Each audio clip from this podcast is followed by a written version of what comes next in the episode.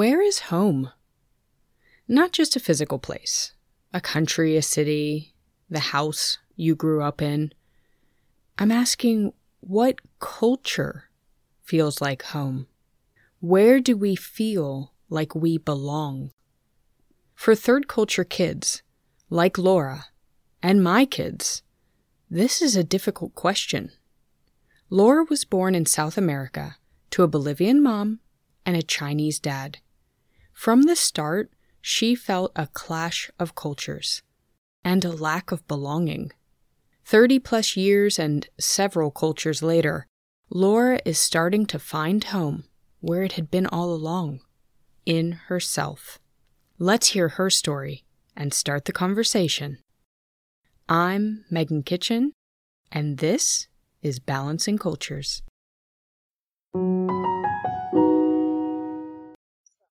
Welcome, Laura, to Balancing Cultures. Thanks so much for having me. You and I were messaging back and forth getting ready for this interview. Mhm. As we messaged, one of the words that jumped out at me was the word clash.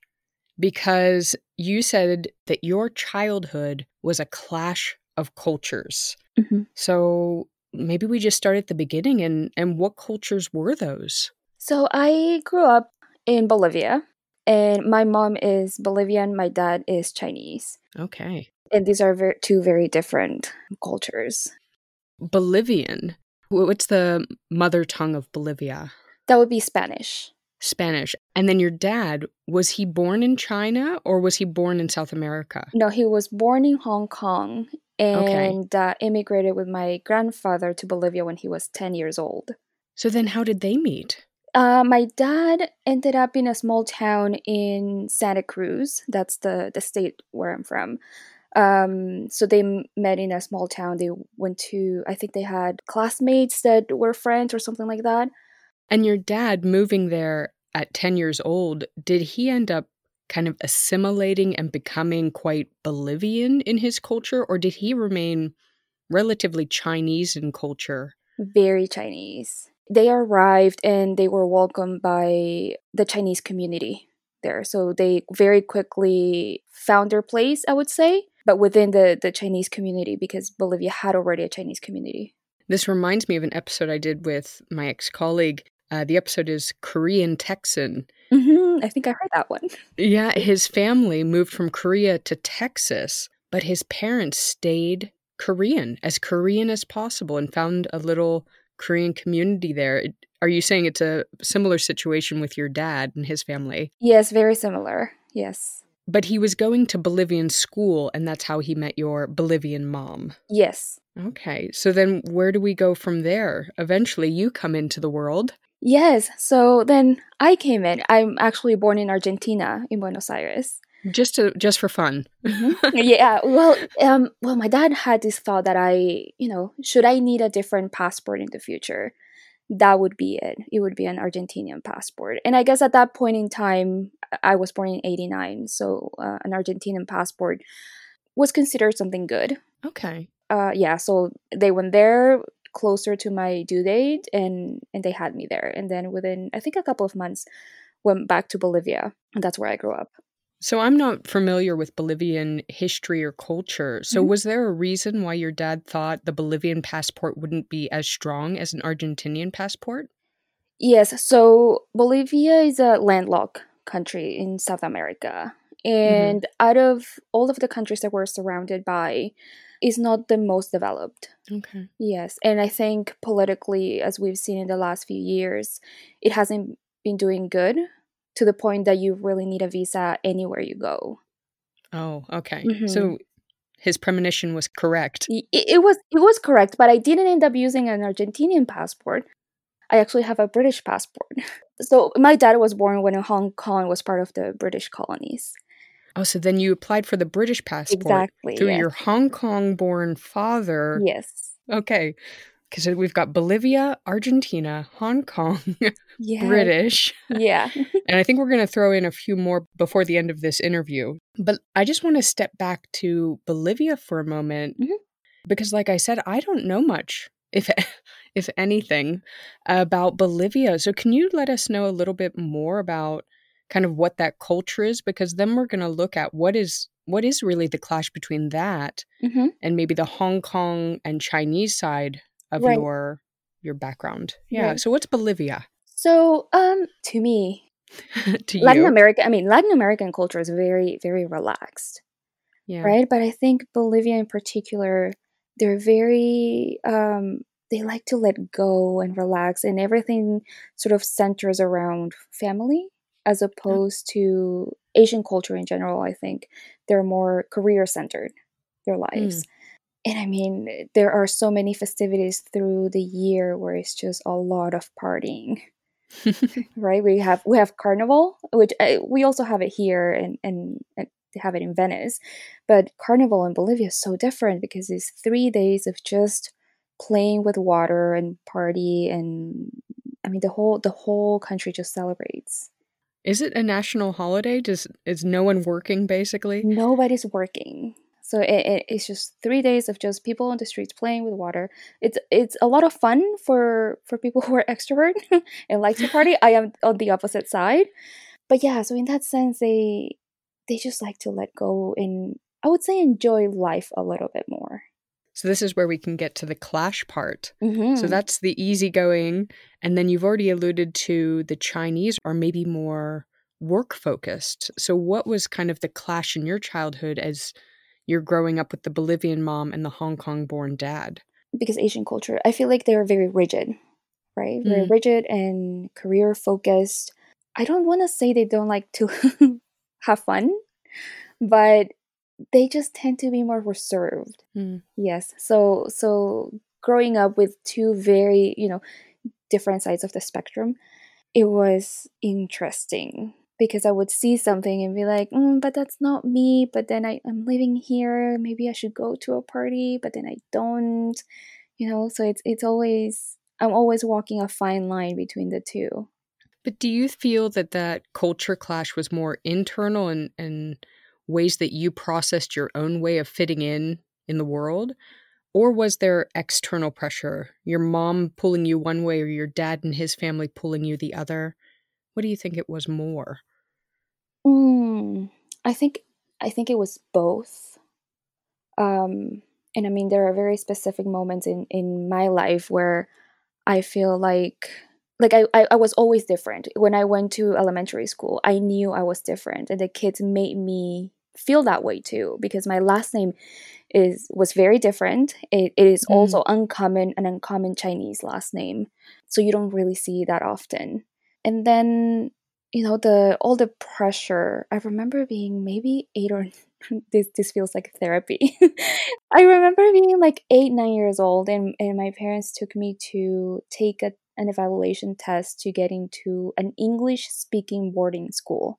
Okay. and i didn't pass it. And i remember being very disappointed by that You personally yes were disappointed. yes even though my parents weren't the type of parents that said you have to work harder you have to study hard but somehow i could feel it you know and i, I within myself and and sort of almost theirs but they wouldn't really say anything Mm. and i think in asian culture um, we have the the tiger moms right that Yeah. they're over their kids and you have to work hard you have to study really hard and and I, i've known kids like that but my parents weren't like that but i just felt it Which community were you more connected to? Was it the Bolivian side or the like you said that your grandparents when they first arrived with your dad when he's 10 joined this Chinese community. Which one were you more connected to? the chinese community So then when you don't pass this exam, you're looking even though your mom's not a tiger mom. Mhm. What a great reference. You see other tiger moms in your community Absolutely. and you think, well, this is the expectation of my community that I succeed academically. yes. Yeah, there is a there's a big Chinese community in especially in Santa Cruz. Mm. And you get to know all the kids. You you know each other and when you do play dates, you play with them. And you know what they're what the moms are talking about. Right? Or Yeah. you go for a sleepover. They couldn't the other kids couldn't really play with you because they were doing homework and they needed to do homework. Um Mm. so yeah, I guess I guess I could yeah, we could say that that I just felt the pressure from seeing the other kids because these other kids would go to English speaking schools and and I wasn't going. Did you ever say that to your parents though? That did they know that you were putting that pressure on yourself? No, I don't think they even know now. like, well, they know yeah. now. they will. yeah. I'm just wondering if your parents ever realized, like, oh, she's absorbing these expectations that we're not necessarily putting on her. Did they ever say anything to you, like, relax a little bit, or? No, no, no. I, I mean, this is I. I started doing therapy about a month ago for the first mm. time ever, and, and these are things that are coming through and coming back. But you know, even though they weren't tiger parents, I just knew it within me. Um, I just knew that I needed to try harder. Mm. And and there were high expectations. I am the oldest out of all of my siblings. How many siblings? I have 3, so we're 4 total. Four total. So, and I mean, as the oldest, you already have a certain type of pressure that you need to show your younger siblings that, you know, as an example, you are an example for them. And e- even now, I think I'm trying to let go.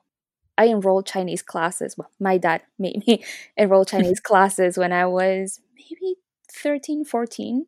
Was this like a Saturday school? Yes, it was. and I just I didn't like it at all. But we had to go and we went and well, I mean as part of the Chinese community, right? Mm-hmm. We'll just hang out with with all the Chinese kids. I was there maybe for 4 or 5 years and I cannot remember any of it. Mm. I, I couldn't pick up the language. I'm smiling over here because this is the fourth episode where Saturday school has come up. Oh. so the first one was my sister in law who was living in the States and had to go to German Saturday school. Mm-hmm. And she said, honestly, I probably learned just as much German in home than I did at that school, so it probably wasn't worth it. Then my friend Mitch talked about raising an international kid and wanting to potentially send his kid to Japanese Saturday school, but he's like, I know the systems there. It's just going to be rigid, rote learning. Mm-hmm. It's not going to be fun. So it was like him as a dad. And then recently, I interviewed a guy from Sri Lanka who left Sri Lanka when there were, the civil war was going on and went to Australia and then went to Saturday school to remain in the Tamil community. But for him, it was like a lifesaver oh, because wow. it reconnected him to the community that, that he needed because he didn't feel connected to the Australian community right. as an immigrant. And so that was like life saving to him. So it's funny to kind of hear everyone's different views on mm-hmm. Saturday school, yeah. which seems to be a universal thing. Yeah. Because now, how many continents have we talked about Saturday school But for you, so you were going to Bolivian school with yes. Bolivian kids. Yes. But then you would go to Saturday school to stay connected to the Chinese community. Yes. And I mean, we, we did all the celebrations that you have throughout the year, Chinese celebrations. So mm-hmm. Chinese Happy New Year, you know, mm-hmm. and um, the Moon Festival and all of that stuff. We would go to dinners, and but I never, I don't know, I never felt connected to them one hundred percent either because my parents were, you know, half and half, mm. and a mm. lot of these kids had one hundred percent Chinese parents, right on both yeah. sides. So I was. I was the odd one out in, in pretty much every situation. But like I asked before, is that you, was that you putting those expectations on yourself or those thoughts of, I don't fit in on yourself? Or were the other kids treating you that way? I think it was it was part of one thing, part the other, and also yeah. part my dad would sometimes make comments, you know, we we're not like people from here. We we do things a little bit different. Was he saying that in a positive way? No. No. no. Mostly negative. Mostly negative. Oh. Um because you know, um to him the Bolivian culture is a little bit too lazy. Mm. Right? And and I think I've throughout the years I've I've realized that it's it's not that. It's something different, but yeah, to him they just do, he, we just did things very differently. We were more efficient. Yeah. So that sets a sort of a a bar for for the kids, right? Yeah, of course. Yeah, if he's making those comments, even if they're side comments, those things get absorbed. Yes. And they impact how you're then processing, like, as you're looking around what is your home country, mm-hmm. it's influencing how you're processing and seeing things. Absolutely. Absolutely. Yeah.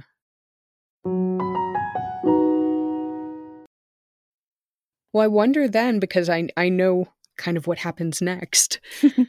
did that then influence your eagerness to get out of the country and study abroad? Because the next thing I'm going to ask you about is you ended up studying abroad in the US Mhm. and then you went to university in Canada. Mhm. So I was going to ask what drew you to North America? Is this part of that, what your dad was saying about Bolivian culture? So, n- not exactly. This was sort of by chance. Okay. It's, it's interesting. It, a turning point in my li- in my life because if this hadn't happened, I wouldn't. I definitely wouldn't be here. So, I go to you know Bolivian school, mm-hmm. and one of my friends says, "Oh, I am doing a foreign exchange student program to the states." And I thought, oh, wow, that's so interesting. So I go home and we're sitting at the dinner table and I just sort of like tell my dad. And he said, oh, that would be really cool. And I thought in my head, I was like, okay, I think this is something I need to get on. So I started doing the research and he asked me, do you want to go? And I said, yeah. So that's how I ended up in the States. How how old were you at this time? I was uh 17. So Oh, was, okay. yeah, so I was in my last year of high school in Bolivia. In Bolivia, school starts um, February and ends in October. Oh, yeah, South America, Yes. of course. Yeah. Yeah. So then, did you go straight from this study abroad experience in the U.S. into university in Canada, or did you go home in between? I went back to Bolivia for a couple of years, and then my husband and I met. Uh, well, he's my husband now. Back then we were dating, but uh, we met online through this design platform, this design website where you would post your portfolio. Ah, and we did a long distance relationship for a couple of years and at that point he was in sweden doing his masters and he said well i'm going back to toronto how many countries are we at now? we just added Sweden into this. yes it's very complicated We're going to have to do a tally at the end of how many countries we mention in this episode. But, Yes. yep. So, so sorry. But so you're doing long distance. So you're back in Bolivia. Mhm. You're having a long distance relationship with your Canadian born, but I know from our previous conversation, half Italian husband Mhm. who's living in Sweden. Mhm. Okay. Then what happens? so he said well i'm going back he was finishing his master. So he says well i'm going back to toronto. What do you think about going to university there? And at that point i was doing two years university in bolivia. It was on my second year and i thought i i, I always knew i wanted to get out.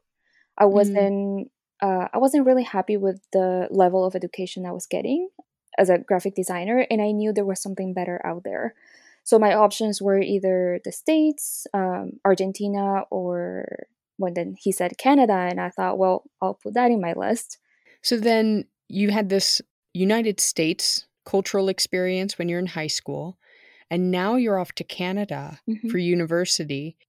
How did those cultures then meld with the cultures that you've had from your childhood? I would say the States was very, uh, maybe because it was the first country that I went to um, on my own and, and actually lived there. It was a big, big difference. It, everything that I knew about Bolivia being liberal, it just sort of amplified in the States. It was even more liberal. Ah, so by comparison, once you got to the US, you were like, oh, I thought Bolivia was liberal before. No, Mhm. now it's like super liberal. Yes, because I mean, at 16, when I went to, I, w- What state were you in? I was in Kentucky. Oh, goodness. Yes. So I'm going to go ahead and say culture shock. yes, yes. And I mean, I am from a small town in Bolivia. My dad tried to get us to a better school in the city, in a bigger city in Santa Cruz. So I was familiar with a bigger city. So going to Kentucky, and it was Morganfield, Kentucky, in the tri state area, they said. So it was even smaller. I mean, you could, you know, there was just like the, the main street, lots of churches, and that was it. That was it. yes. Because I think something that's come up in other episodes as I've talked to other Americans or people living in America is you can't necessarily say that one US experience covers all US. No. Living from one place doesn't mean you can speak for all the places because it's so different. Yes. And then in Canada, where did you end up in Canada? What city? In Toronto. In Toronto. And then mm-hmm. how was that experience compared to Bolivian culture or even your US Kentucky? We're not even going to say US anymore. We're going to say Kentucky, Kentucky, experience. oh well, I I didn't know what to expect from Toronto. Um, I I didn't really Google what it was like, any type of review, you know, neighborhoods or anything like that. Nothing at all. I just sort of got there. I mean, when I think melting pot, that's what Toronto is. Is it? Yeah, it I've is never actually been. my favorite city in the whole world. Oh, Yeah, I mean, I think it was a study in, in 2017 that they said that about 47% of people living in Toronto are immigrants. oh wow. Yes, and that was my favorite part because I, I- feel like almost part of being Canadian is being from somewhere else. Hmm. I got there and it, it was so normal to see people on the street speaking a different language that wasn't English. Was there a sense of comfort there compared to Bolivia where you stood out a little bit for being different? Yes, absolutely. Yes. Aside from Toronto being, you know, they have a, a big Chinese population. So they have Chinatown, there is a big Italian population. So there, there's little Italy, little Portugal. It's just, Oh, cool. yes, it, it, it is the most amazing place. yeah, it, it- exactly like you're saying. Just I didn't stick out like a like a sore thumb. I was just Mm. part of part of the city. Yeah. Well, you just said there's a there was a Chinatown. Mhm. Did you seek out any Chinese connections when you got to Canada? Interestingly, no. Yeah, I don't I wouldn't even say interestingly. I think I hear this from a lot of people that they don't necessarily want to seek out these connections if they're in a very international place. And I Mhm. think that's okay. Yes. Balancing cultures, it's not just the title. I think it is a balance. It's saying that I'm not just one thing and I get to choose, even day to day, you know, how I want to process things that I'm looking at and what values I have and who I want to connect with. Mhm. And maybe you get to Canada and you say, you know what? I am Chinese. I'm proud of that. It's made me who I am, but I'm going to start making other connections. Mhm. Yes. Yeah. Yeah, I remember I enrolled my first day of or first day of university, and we had one specific ESL class, and I was very surprised to see that there were about twenty kids that came from Asia, either Chinese or Korean, uh, or Japanese, or and then there was one Peruvian girl, my best friend, and then there was me. and that was it and i was eh, to me that was mind blowing because i've never i had never been into a room so diverse like that and it, it was comforting it was nice Yeah. You were all there for the same purpose, mm-hmm. just to to learn and to grow. hmm I like that. I like that kind of visual of you like finding home in this melting pot. yes Well, what what would you say is your mother tongue? ooh Yeah, I didn't ask that question. you can just add it um, oh, okay. Ready? What would you say is your mother? oh i it's okay this is very interesting because before i went to bolivia in march and i hadn't gone back in 10 years Mm. and I had forgotten a little bit of the language. Yeah, so because I didn't speak it as much, um, even though with my parents I speak Spanish, uh, but Mm. it wasn't. With both your yes, parents. it- but it wasn't as often. Um, I I don't speak to them all the time because parents. But yeah, it was it was almost I was forgetting a little bit, and even here when I meet people from Spain or or Mexico and they speak to me in Spanish, I'm like, oh, can we just switch to English? Yeah, but yeah, I, I guess Spanish, is your mother tongue. What what's your dominant language? English, English. yes. English. when I go to a doctor's office, they always ask, "So where do you come from?" And I just I'm gonna spare you the whole story, but I'll just say Canada. Yeah. And they're like, "Okay, oh, it's a nice country." Yeah, just- yeah. You know, it's funny. Canada is like saying the USA that it doesn't matter what face you have, because let's be honest, they're asking that question because of your Yeah. face and maybe your last name. Um, it doesn't matter what your last name or your face is when you say Canada or USA, because it's like, oh, okay, yeah, all the all faces and all last names can come from those Mhm, places. mhm. So it's it's such an easy answer. I don't know if we should do like a mid tally of cultures before we move on to the next one. Okay. We're about to add another country. So let's see. Born in Argentina, but you're Bolivian and Chinese with a Hong Kong born dad. Mhm. And then you're in a relationship with a Canadian born Italian Mhm. who lived in Sweden for a little bit, then came back to Canada. You're Mhm. now in Canada for university, but you were in Kentucky, USA, Mhm. but it doesn't end there. Oh no, not at all. not at so, all. next move is you go to Austria. So, how did you go from Canada to Austria?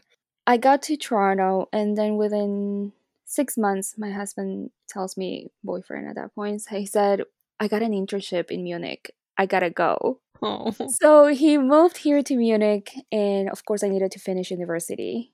I graduated, and one of our friends who worked at a design studio in Austria said, who knew our story, and we're Mm. trying to get, you know, we're trying to live to in each the- other. Exactly, try to live in the same country or something. at least get across the ocean. Exactly. So he said, I can get you an internship here, and that way you guys will be closer. I said, okay, Mm. that's perfect. So let's do it. So I, yeah, so I was in Austria for six months, and on weekends I would just cross the border here to Munich.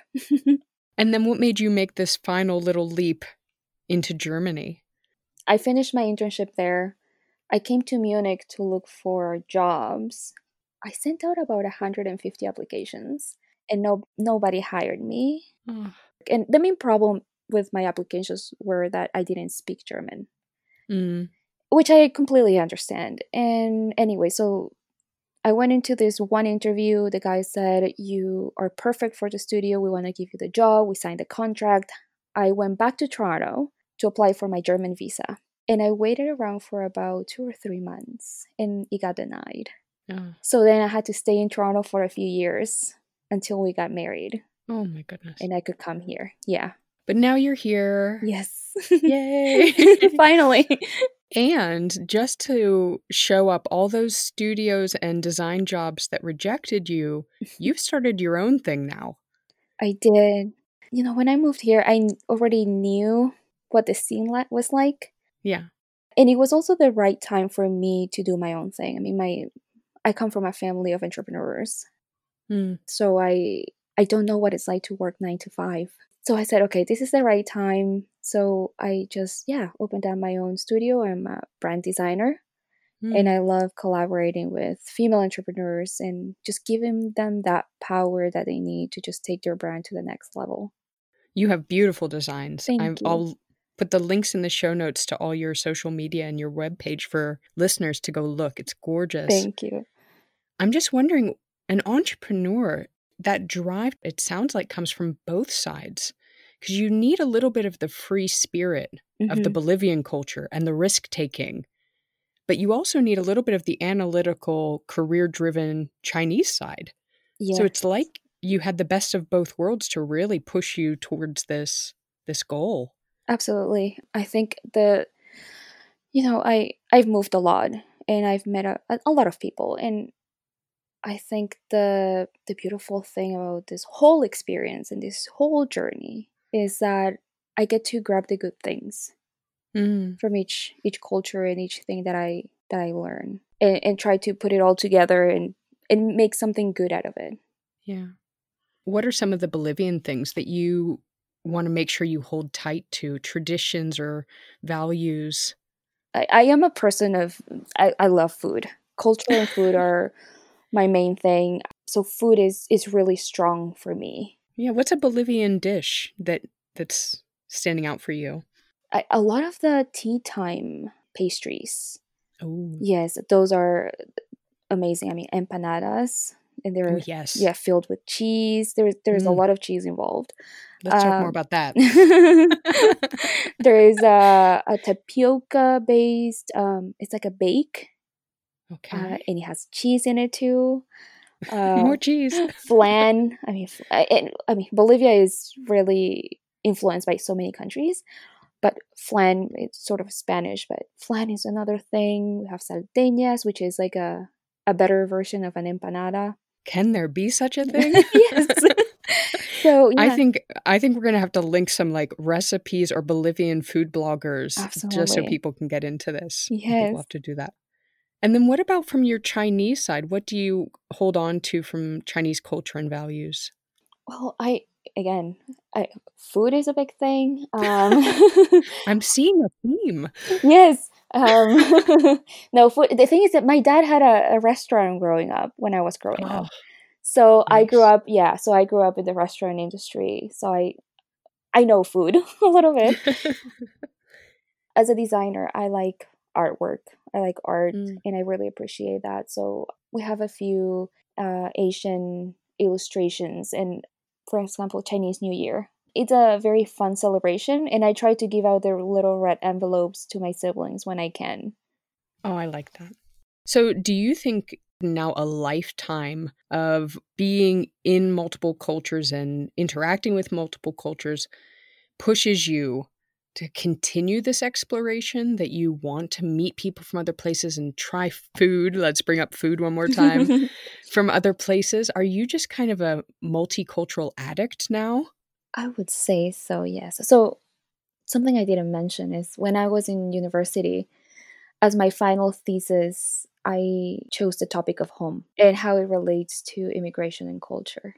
And then that led me to. Are you familiar with Anthony Bourdain? Oh, of course. May he rest in peace. Yeah, see, uh, a hero of mine. And he's got this beautiful quote where he says that he doesn't believe in a strict system because every time he traveled from one place to another, whatever he thought was okay yesterday is completely wrong the next day, Hmm. right? So it is this journey, a process of learning that we're constantly learning. So for me, it is like that. We've been here, I've been here in Munich for three years, and we think, okay, we have maybe a few more years here. Where would we like to go next? Yeah. right and to me to me there is an excitement to learning of another culture and moving to another place there is this new thing that just fires you up Hmm. yeah so it, it does pushes me to to learn about something different than because there, the world is much bigger than just my own little bubble Yeah. yeah And your bubble's bigger than most people's. yes and if i think that there is more there is a lot more Yeah. There's Yeah. always more. yes Yeah. Well, then at this point, you just mentioned home. Where do you call home? hmm Hmm. I think I think it is within you, within within ourselves. I I've done a lot of searching, and even after my thesis, I I every year I go back to it, and it's just within yourself. We we look and search outside, but it's just inside of us. Yeah, Yeah. we we bring comfort to ourselves, and I mean I I think about it that way. Part of me thinks about it that way Yeah. another side of me though. I have this i have a i have this little i have a box and i call it my home box. Everybody knows it as my home box.